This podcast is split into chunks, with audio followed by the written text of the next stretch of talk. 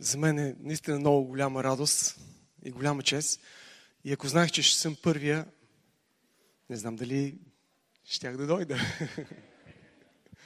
Защото да си първи винаги е така много задължаващо, много отговорно. И така, как да кажа, всички гледат първия, за да могат да вървят след него, по примера на Гедеон, който каза, каквото аз правя, това правете и вие. И какво отиде и отсече едно дърво. И всичките тръгнаха да секат дървета. Отиде в стана и всичките след него. Отиде да победи и всичките победиха заедно с него. Така че да си първи е важно. Всички гледат тебе. И ако се спънеш ти, тъжното е, че и другите се спъват след тебе. Много ви благодаря за поканата, брат Иван. Здравени. Благодаря ви много. За нас е чудесна възможност и причина да дойдем заради тази сватба. И е страхотно да видиш как двама млади се обичат и се посвещават един на друг, да споделят живота си и да достигнат до пълнотата, която Господ има за тях, като си помагат един на друг за тая пълнота. Не са състезатели, не са конкуренти, а се стремят към съвършената пълнота, която Бог е положил в тях. Един на друг да си помагат и да се издигат, да се вдъхновяват, да се окоръжават, да се надъхват, да се молят, да си носят тежестите. Това е страхотно да видиш. Почти така трябва да е и в църквата. Не почти, ами едно към едно трябва да е в църквата така. И тук сега задаваме въпроса, правя ли аз за хората това, което очаквам и те да правят за мен? Ако аз очаквам църквата да, любя, да е любяща, окоръжаваща, насърчаваща, обичаща, издигаща, развиваща талантите и дарбите, аз правя ли това към хората около мен? Правя ли го за този, който седи до мен? Ако аз харесвам пастира да ми се обади да ме пита как съм, дали пък някой не се радва, когато аз му се обадя, обадя и го питам как е? Обичам пастира да се моли за мен, обаче пастира не е с нищо повече от вашата молитва. Така че вашата молитва е равносилна на пастирската молитва. Колкото е силна неговата молитва, толкова е силна и вашата молитва. Така че, колкото е силно неговото насърчение, толкова е силно и вашето. Е, пастира познава Словото много добре. И може чрез Словото да насърчи, но всеки един от вас може да го направи. Исус каза, ако аз правих велики дела, и вие ще правите. И по-големи от тях, защото аз отивам при Отец. Е, ако пастор има дарби, таланти. И вие ги имате. Миналия понеделник се включих, един приятел води Фейсбук радио. Имаше около 50-60 слушатели, или повече, не помня. И аз така казах, хора, ние търсиме тук доброволци. Всички вие си пишете нуждите, обаче знаете ли, че отговора на тези нужди може да се крие у вас? Защото вие сте призвани да се молите за тези нужди, здравословни, семейни и всякакви. И ако вие не го направите, кой? И ако не го направите сега, кога? И казвам, искам тук няколко доброволеца. И веднага 4-5 човека написаха и казват, аз искам да се моля, аз искам да се моля. После споделих нещо за дарбите. И знаете, че в 1 Коринтини 12 глава са изредени 9 дарби. И веднага, като си направих една равносметка от 50 слушатели, като ги разделим на 9, със сигурност има някои, поне 4 човека или 5, които могат да имат изцелителни дарби. Ако просто направиш една аритметика. Следователно, аз казвам, от между 4 и 5 човека от вас имат изцелителни дарби. Със сигурност те не можеха да повярват, че имат изцелителни дарби. Обаче аз казвам, имате ги. Бог раздава дарби на всеки. Въпросът е да разпознаеш това нещо. И ако ти имаш състрадание, емпатия, съпричастност, съчувствие, ако ти си готов да плачеш с хората, които плачат, ако тебе те боли, когато другите ги боли, то ти си много близко до приложението на дарбата за изцеление. Така че прилагай го. Дарбите не са само за избрани. Те са за църквата, за всички, за нас. Така че бъдете смели. Прилагайте дарбите. Ще ми се тази сутрин да споделя а, темата ми е не религия, а взаимоотношение. И ще започна с една много известна история в Божието Слово. В Евангелието на Лука, 19 глава, ще прочита от първия стих до 10 стих. След това Исус влезе в Ерихон и минаваше през града. И ето имаше човек на име Захей, който беше началник на бирниците и богат.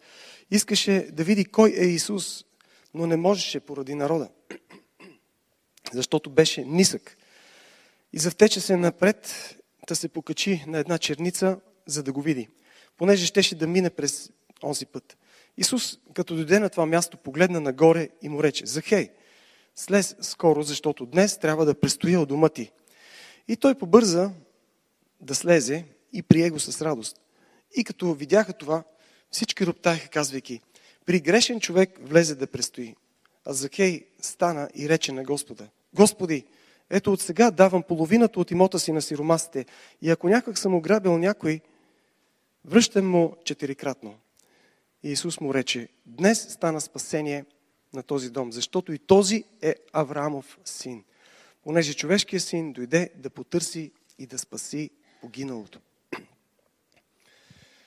Цялата тази история много силно ме грабна. Един ден, когато пътувах към работа и аз си слушам Библията в колата, имам около 30-40, някой пъти повече време, минути време и мога да слушам доста от Библията. Но някой път нещо ти направи впечатление и ти го връщаш отново и отново и така можеш да го пуснеш много пъти, за да размишляваш върху него. Захей. Една интересна личност. Какъв е Захей? Нисък. Значи, днес в нашия свят се търсят високи, снажни, млади и красиви хора. И с пари. Значи, Захей е бил нисък. Не може да си пробие път в живота с физическа сила или с някаква способност. Обаче, той има много остър, пресметлив и тънък ум. И знае как да спечели пари, как, как да изкара пари. Нещо, което много се цени в този свят. Захе е знал това нещо. Нещо повече. Захе е имал желанието да управлява и да бъде лидер. И той наистина е успял да надмогне над всичките бирници около него и да им, да им стане началник. Обаче, поради тези причини, той успява да си спечели неуважението на хората. Първо, защото е бирник, събира данъците на хората. Второ, защото изглежда така доста дребен. Трето, защото е началник. А колко хора харесват началниците? Нали? Ето тези неща му спечелват, може би, неуважение сред хората. Или някаква скрита завист. Това беше Захей. Обаче той е много тънък и пресметлив. И, и виждате, че той предвижда къде ще отиде Исус. Откъде ще мине. И знае какво да направи, въпреки своята немощ и слабост или нисък кръст. Изкачва се на една черница, за да види Исус Христос. В него се е породило огромното желание да види Исус Христос. И искам да питам, колко от вас са виждали Исус Христос? Не ми отговорете. Някои са го виждали. И колко път сме извървяли, за да стигнем до разпознаването на Исус Христос, до виждането на Господ Исус Христос. През на какви неща сме се изкачили, за да можем да се докопаме до Бога и да усетим Бога и да видим Исус Христос. Е, Захей е търсил точно това нещо.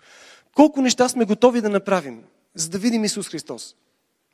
Езехей имаше огромно желание да се изкачи на високо, за да види Исус Христос. Преди това Исус Христос на влизане в Ерихон беше изцелил един сляпо роден човек. Вартимей. Исус изцели този сляп човек и вие знаете какво се случи. Огромна добра суматоха. Огромно възхищение да видиш, че слепия човек е напълно изцерен.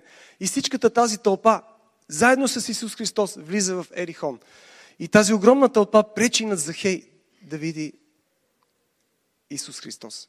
Неговия ръст му пречи да види Исус Христос. И така, има ли пречки в нашия живот, които ни пречат да видим Исус Христос? Може би някакви наши физически дадености. Може би някакви емоционални преживявания в миналото. Може да сме затлачени от предразсъдъци или от комплекси за малоценност. Всичко това ни показва, че ние не можем да видим Исус Христос. Може би има чернилка около нас. Може би има голяма тълпа. Има много шум около нас, които ни пречат да видим Господ Исус Христос. И вижте, Исус минава точно на това място. След огромната тълпа.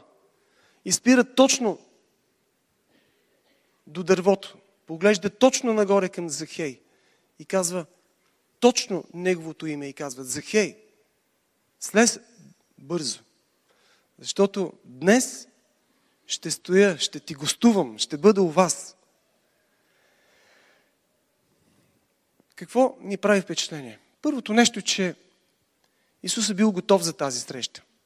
Захей не е бил готов за тази среща. Искал я е. Вътрешно в сърцето си е искал срещата с Исус Христос, но не е бил готов за тази среща. Исус познава Неговото име. Исус познава Неговия дом, Неговото семейство. Исус познава ръста му, парите му, бизнеса му, влиянието на Захей. Исус познава всичко в Захей. А Захей само иска да види Исус. И в всичко това а, трябва да си зададем въпроса кои са пречките, които ми пречат аз да видя Исус и как Той гледа към мен и в мен. Или някой път си казваме, Бог не ме познава, Бог не го е грижа за мен. Обаче, когато виждаме отношението му към Захей, разбираме, че първо знае всичко за него, второ, знае вътрешните му желания, вътрешните му мечти, вътрешните му копнежи. А неговия копнеж е да познава Исус Христос, да види Исус Христос. И днес си мислим, Господи, дали знаеш, че се нуждая от Тебе? Дали знаеш, че имам нужда от отговор на молитвите ми? Дали знаеш, че в моите мисли имам по-високи очаквания от живота си? А, Господи, дали Ти мислиш както и аз мисля? Имам усещането, че си ме призвал за нещо повече от това, което съм сега в момента.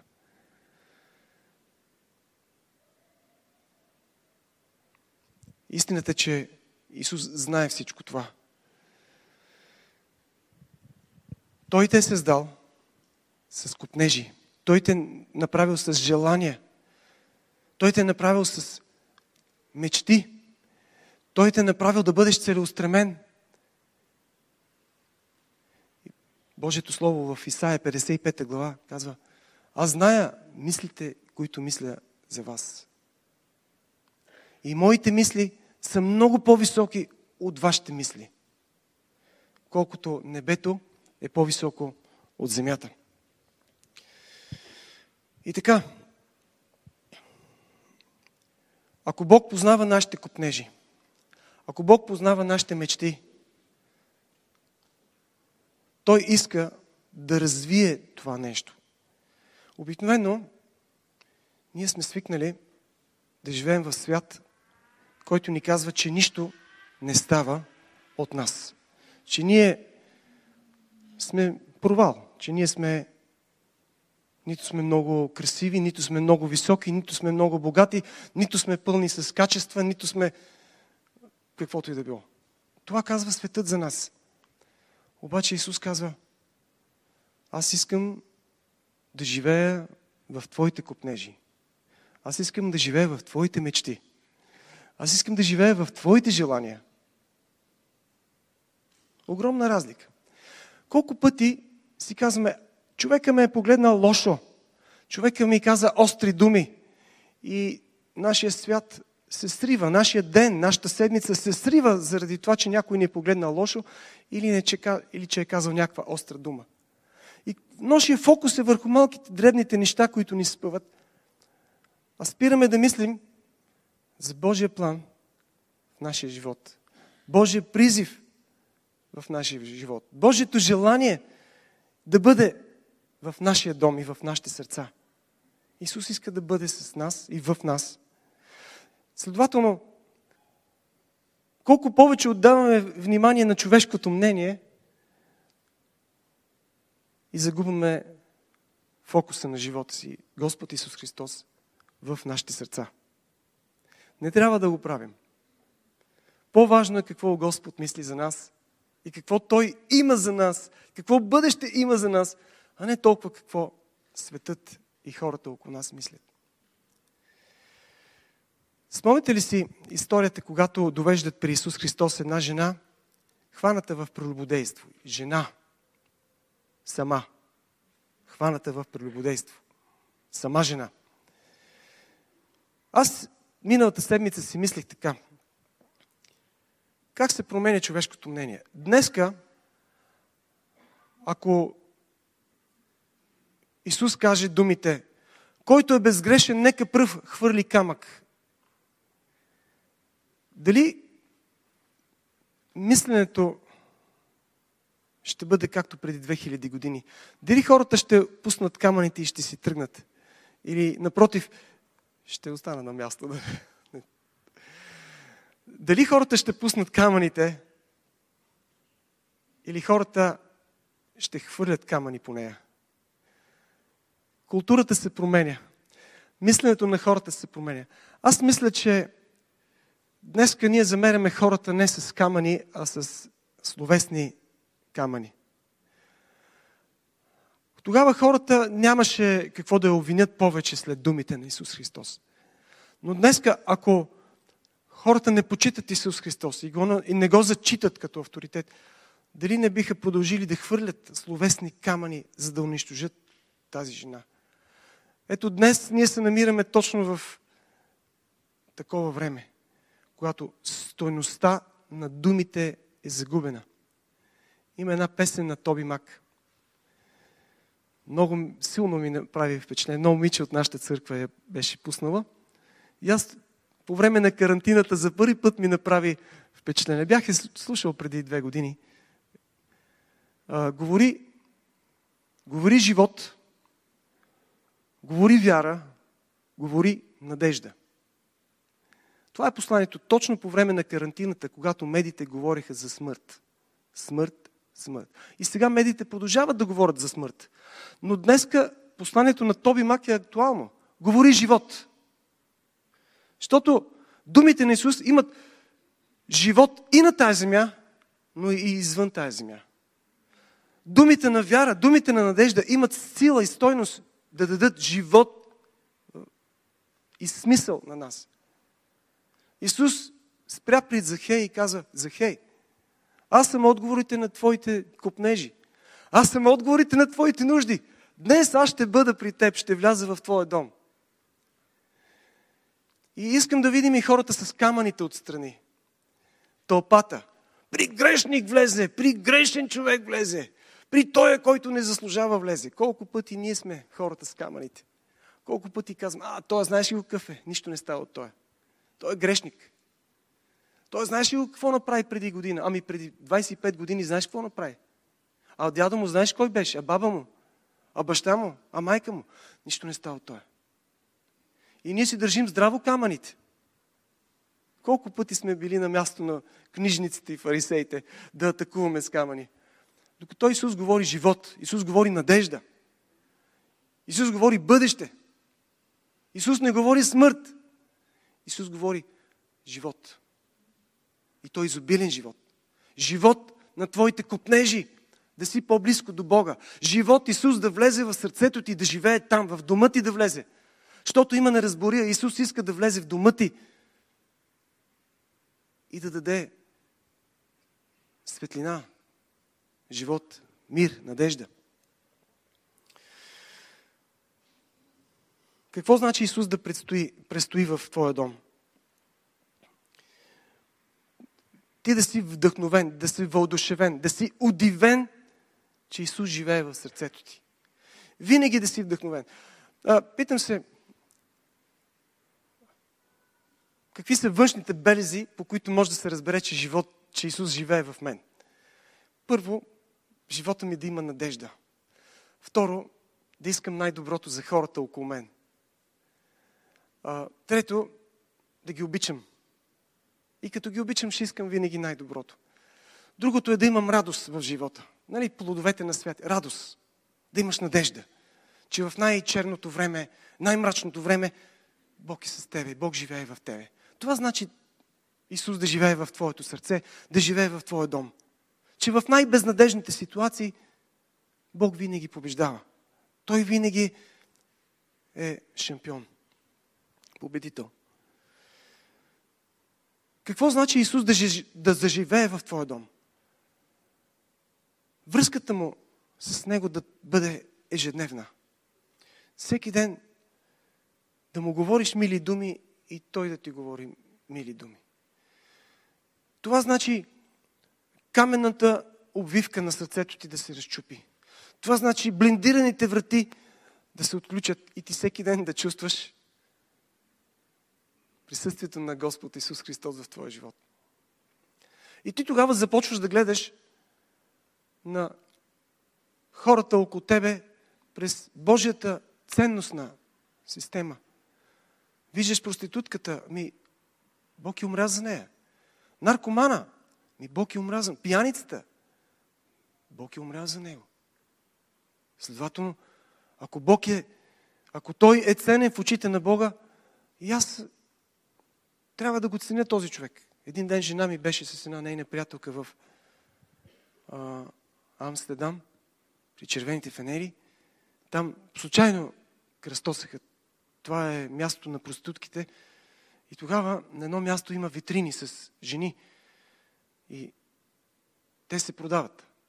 И тогава обикновено винаги е лесно да вземем камъните и да замереме по тези хора. Обаче в нейното сърце и в нейните очи, очите й се напълниха с сълзи, защото тя почувства любовта, която Исус има към тези жени, към тези хора. Колко цениме хората около нас, това показва дали Исус живее в нашия дом.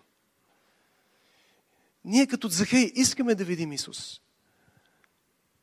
Но отваряме ли къщата си дума си за Захей.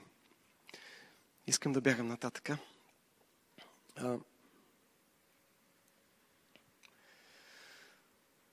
Нова ценностна система. Това е много важно. Как Исус разбра, че стана спасение в домът на Захей? Нали, как само седиш на една маса, само ядеш вкусни храни, защото Захей е бил заможен и е дал най-доброто за най-известната личност за момента, за времето в Израел. И Захей каза, Господи, ако аз съм онеправдал някого, ако аз съм измамил някого, ще му върна четирикратно. Но ето, давам половината от имота си на бедните грижа за бедните, възрастните, пенсионерите. Тогава не е имало пенсионери, но хората, които са просици, имало е много, инвалиди, давам половината от всичкото си богатство за тези хора. Как Исус разбра, че Захей беше спасен и домът на Захей беше спасен? Ето ги външните белези. Промяната на ценностната система в живота на Захей. До тогава той се е стремил да събира богатство, да прави пари, да изкарва пари, защото парите се ценят в този свят. В един момент нещо, в което той е слакал фокуса си, стремежите си, енергията си, творческия си потенциал, да прави пари, загубва вдъхновение, загубва сила, загубва влияние върху него, защото е намерил нещо, което го вдъхновява много повече. Комуникацията с Исус Христос, учението на Исус Христос вдъхновява много повече от всичките богатства, пари, бизнес и успех на тази земя. Второто нещо. Стремежа на Захей за власт. Да властва, да управлява. Той да казва какво ще бъде. Неговата воля. Да упражнява авторитарното си управление върху подчинените си. И, и това загубва вдъхновение вече за него. И за него вдъхновението е Исус да живее винаги в Неговия дом. Е много повече, отколкото възможността да бъде лидер, да бъде водач, да управлява, да бъде авторитет. Това загуба вече вдъхновение. А Исус Христос заема централно място в Неговия живот.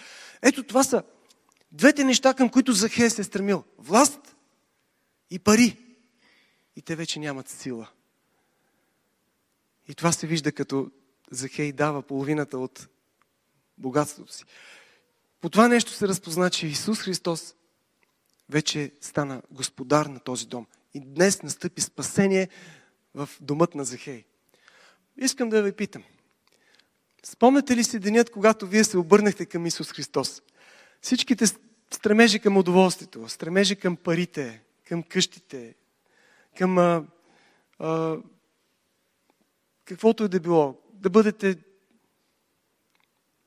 едно голямо его, едно голямо аз. Този стремеж така загуби сила във вас и във вашите сърца се не страни страста, стремежа да бъдете с Исус всеки ден. И оттам започна една преливаща радост във вашия живот. И тази преливаща радост зарази неколцина около вас. И точно по това се разпознава спасението на даден човек. Промяната на неговата ценностна система. Исус Христос става Господ и водач, и център, и фокус, и смисъл, и съдържание, и, и, и страст, и мечта, и, и всичко, и призвание за вас. Познаването на моя Господ е всичко. Апостол Павел казва, всичко четах за измет, освен това да познава моя Господ и силата на Неговото възкресение. Колко голяма радост носи отношението на Исус Христос към нас. И така, хората гледат отвън, Бог ни гледа отвътре. Когато Той живее в нас, Той живее живота си чрез нас. Нека позволим Той да ни гледа отвътре. Той видя мечтата на Захей. Трябва да отивам към края, така че ще се опитам да си довърша идеята. А, как Бог гледаше на Захей? Как хората гледаха на Захей? Има огромен контраст. Бог гледаше на Захей като скъпоценен бисер, с едно невероятно бъдеще за Царството Божие. И Бог гледаше на Захей като една чудесна възможност Неговото царство да става по-голямо, Божието царство да става по-голямо и да се разширява. Защото Захей от този ден нататък можеше да приложи всичките дарби, да ги посвети всичките си умения за Царството Божие. Ето така Исус гледа на теб и на мен. Той гледа като един бъдещ потенциал, като, е, като човек с дарби, които той е дал, като човек с бъдеще, човек с аз, аз съм сигурен, че всеки от нас мечтае и иска тези неща. Следователно, Исус иска да развие всички тези неща в нас. Защо? За да може Царството Божие да расте и Исус Христос да бъде прославен. Бог, Бог се прославя чрез нас. И така, Бог, Исус Христос, даде смисъл и цел в нашия живот. Искам да погледнем в Лука, пета глава, от първия до 10 стих. Ще разкажа, няма да чета историята, само ще разкажа още три или четири примера за Божията ценностна система и нашата ценностна система. Че Бог търси връзката, а не религията. Бог, Исус дойде да, да създаде връзка с Него. Ежедневна връзка. И то според Неговите цели. Докато хората искат да стоят на мястото, където са стояли лани, хората харесват мястото, където са стояли преди 3 години и преди 5 години, докато Бог иска ежедневна връзка с Него. Исус отива на брега на Галилейското езеро и моли Петър да му даде лодката за малко. Исус се отделя на 10-20 метра навътре в морето, за да могат хората да го чуват и да го виждат. И тогава той проповядва Царството Божие. И тогава, когато свършва проповета, всички са запленени от учението на Исус Христос. Исус каза, Петре, сега вземи мрежите и хвърли, за да уловиш риба. Ма Господи, цяла нощ нищо не хванахме. Ама по Твоите думи ще хвърля. И той хвърля и хваща невероятен улов. Толкова, че приятелите му Яков, Йоан, брат му Андрей, идват и помагат и пълнат и двете лодки с риба, толкова, че лодките са готови да потънат. Петър отива, пада на колене пред Исус и казва, Господи Исусе, иди се от мене. Аз съм грешник. Грешен човек съм. Петър подхожда към Исус доста религиозно, под възпитаник на религията, че щом си грешник, Бог трябва да се махне от тебе и ти трябва да страдаш непрекъснато. Исусовото отношение към Петър е различно. И каза, Петре, Петре, до сега целта на твоя живот бяха рибите, улова, прехраната, семейството. Елай ме следвай. От днес, човеци, ще ловиш. Ние всички си казваме, Господи, аз съм грешник. И защо, защо се занимаваш с мене? Иди си колкото може по-далеч от мене. Това е учението на религията. Исус казва, човече, не съм свършил с тебе, както ти си мислиш. Сега започвам. Сега започвам. И ти си нямаш на представа докъде ще те заведа. Сега това е само началото. Следвай ме. Следвай ме. Даже си се страхувал да си мечтаеш това, което аз ще направя с тебе и чрез тебе. Следвай ме, само ме следвай. Днеска Исус иска същото и за нас. Иска да го следваме. Да го следваме. А Той ще направи неща, даже в които нашето въображение е било ограничено да си представим. Преди 26 години лежах в къщи, треперех целия, бях завършил образованието си тогава, висшето образование, както тези млади хора беше 94-та, най-голямата. Така, тогава беше много голяма криза, нямаше работа, разтураха се заводи. Общо взето не се виждаше перспектива. И казах, Господи, всичко се провали, всичко провалих. И ти не можеш да направиш нищо с развалина като мене. Аз бях на 25. И тогава треперех целия, имах бодежи в черния дроб и си казах, развалина. На 25, развалина.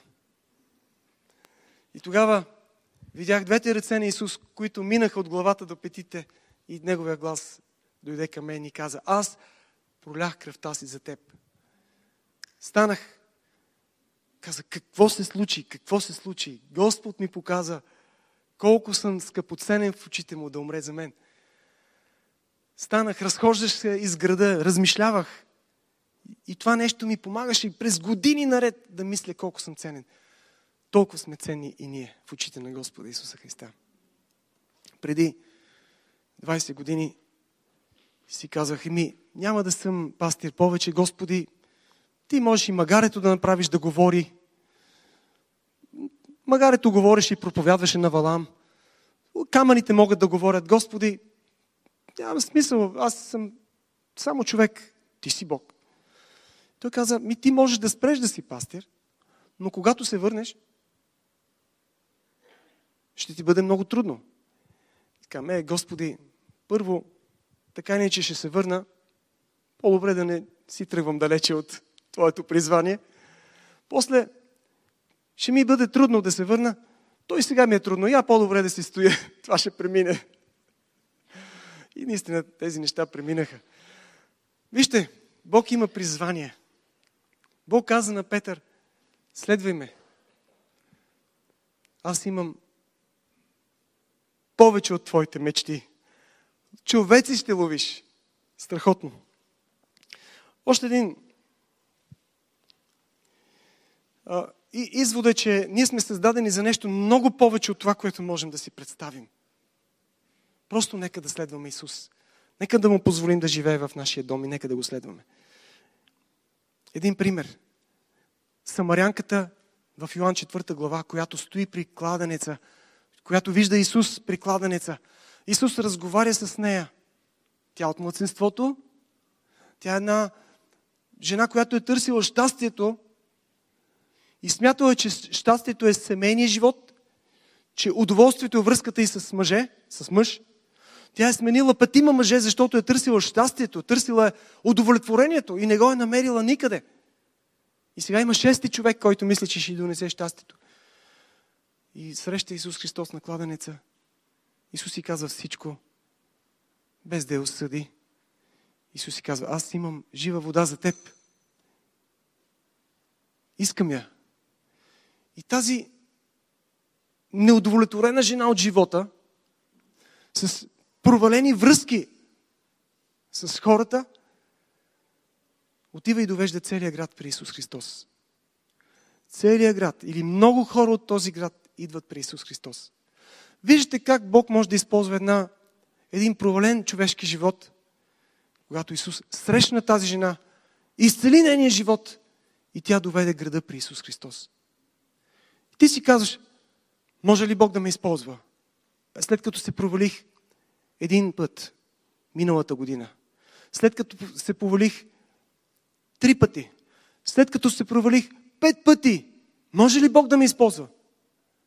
Ако Исус те срещне и ти му позволиш да живее в твоето сърце, може. Може.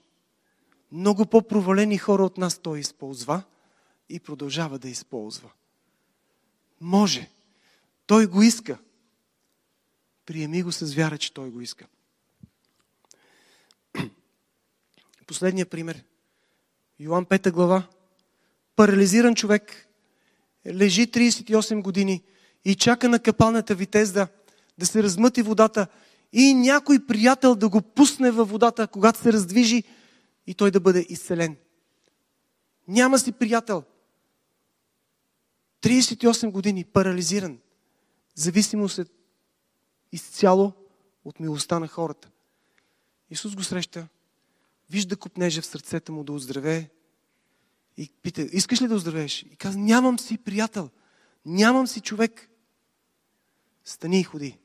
Исус го изцерява съвършенно на мига и му казва, върви и не се грешавай повече. Може някой да е мечтал да бъде изцелен. Да бъде изцелено семейството му, живота му, децата му, връзката му с дадени хора. Исус днеска иска да каже, аз съм твой приятел. Стани, не дей да живееш повече в миналото, не дей да се окайваш, стани и ходи. И така, Исус желая връзката.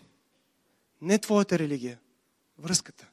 Всеки ден може да му кажеш, Господи, идвам да ти се представя. Живей и царувай в живота ми. Бог да ни благослови. Исках да разгледам един а, Исус, който е като че ли близък до нас, а, който наистина знае какво ни вълнува, знае купнежите мечтите и знае, че ние сме ги заровили дълбоко в пясъка. Днес като Той е тук да разрови мечтите ти, да разрови дарбите ти, да разрови желанието ти за спасение на твоя град Сихар, желанието да те пусне в водата на изцелението, желанието да живее в твоето семейство. Бог го иска. И Той знае, че ти го искаш. И Той е тук да разпали твоите мечти, да разпали твоите желания, а не да ги угаси. Той разпалва за мъжделия фитил. И пречупената тръстика не я смачква, ами я изправя, за да бъде стройна и права. Бог да ви благослови. Ще завърша с една кратка молитва. Боже святи, днес ти ни предизвикваш да променим фокуса си от парите, стремежа за контрол, власт, стремежа за самоокайване или живот в нашите си планове. Днес ти си тук, за да промениш нашата система, нашите цели. И днес ти си тук да направиш синхрон, в синхрон твоите цели, нашите цели. Твоя план и нашия план. И ние признаваме, че може някой да е завехнал, а, може да сме изгубили посоката, устрема и целта в живота. Но днес ти ни познаваш, ти знаеш вътрешния купнеш, ние те каним да влезеш в нашия дом и да промениш всичко, да донесеш в нашите сърца живот, вяра и надежда. Да разпалиш дарбите, да развалиш призванието, което си дал на всеки от нас. И ние всички се молим ти да бъдеш издигнат, ти да бъдеш почетен, Исусе. И ние всички се молим Твоето царство да расте в Плодив, Твоето царство да расте в нас, вътре в нас, Твоите предели да не са ограничавани от нашите предели, от нашите предразсъдъци. Ние се молим Ти да бъдеш Бог над България. Ние се молим тази нация да бъде променена по Твоя начин, не по нашия начин. Чрез Твоя стил, не по нашия стил. Не по нашата религия, а по Твоята връзка, по Твоите взаимоотношения. Срещата с Тебе променя човешките съдби. Срещата с Тебе променя всеки един от нас. Срещата с Тебе разпалва замъждялото въгленче. Ние те молим тази сутрин. Разпалвай въгленчетата. Защото в твоите мисли ти не виждаш въгленчета, виждаш един буен огън в Пловдив. Виждаш един буен огън в България. И целият този огън започва чрез мен, чрез моя брат, моята сестра, до мен. Господи, малко огън може да запали цяла България. И ние точно за това се молим. Изливай Святия Дух. Святи Душе, толкова много се нуждаем от Тебе. Да паднат нашите очила, нашите рамки, да паднат нашите филтри, за да можем да виждаме на хората през Твоите очи. Да виждаме Твоя план, както Ти го виждаш. И това да се съчетае с вяра, с устрем, с надежда, чрез Твоята сила, която действа мощно. Моля те сега, святи душе, това, което думите не могат, ти можеш. Запали огънят на съживлението в България. Не само България. Родопите тук. Лудогорието, северо-западна България, цяла България. Шуплъка, Господи. Но, Господи, Ти виждаш и Балканите. Виждаш Македония колко много служители в България имат готовност да отидат в Македония, в Сърбия. Тук има 80 хиляди 50 там са само 8 хиляди, Господи. Ти искаш българската църква да участва в съживление в Сърбия, Албания, Косово, Турция, Европа, Азия. Ние не го виждаме, защото очите са ни малки. Но ти виждаш потенциала в твоята църква в България. И ти искаш това да го развиеш. Моля ти се, Господи, направи го. Моите хора, на които има втълпено, че не става нищо от тях. Ти виждаш страхотна енергия в тях. Ти виждаш страхотно бъдеще.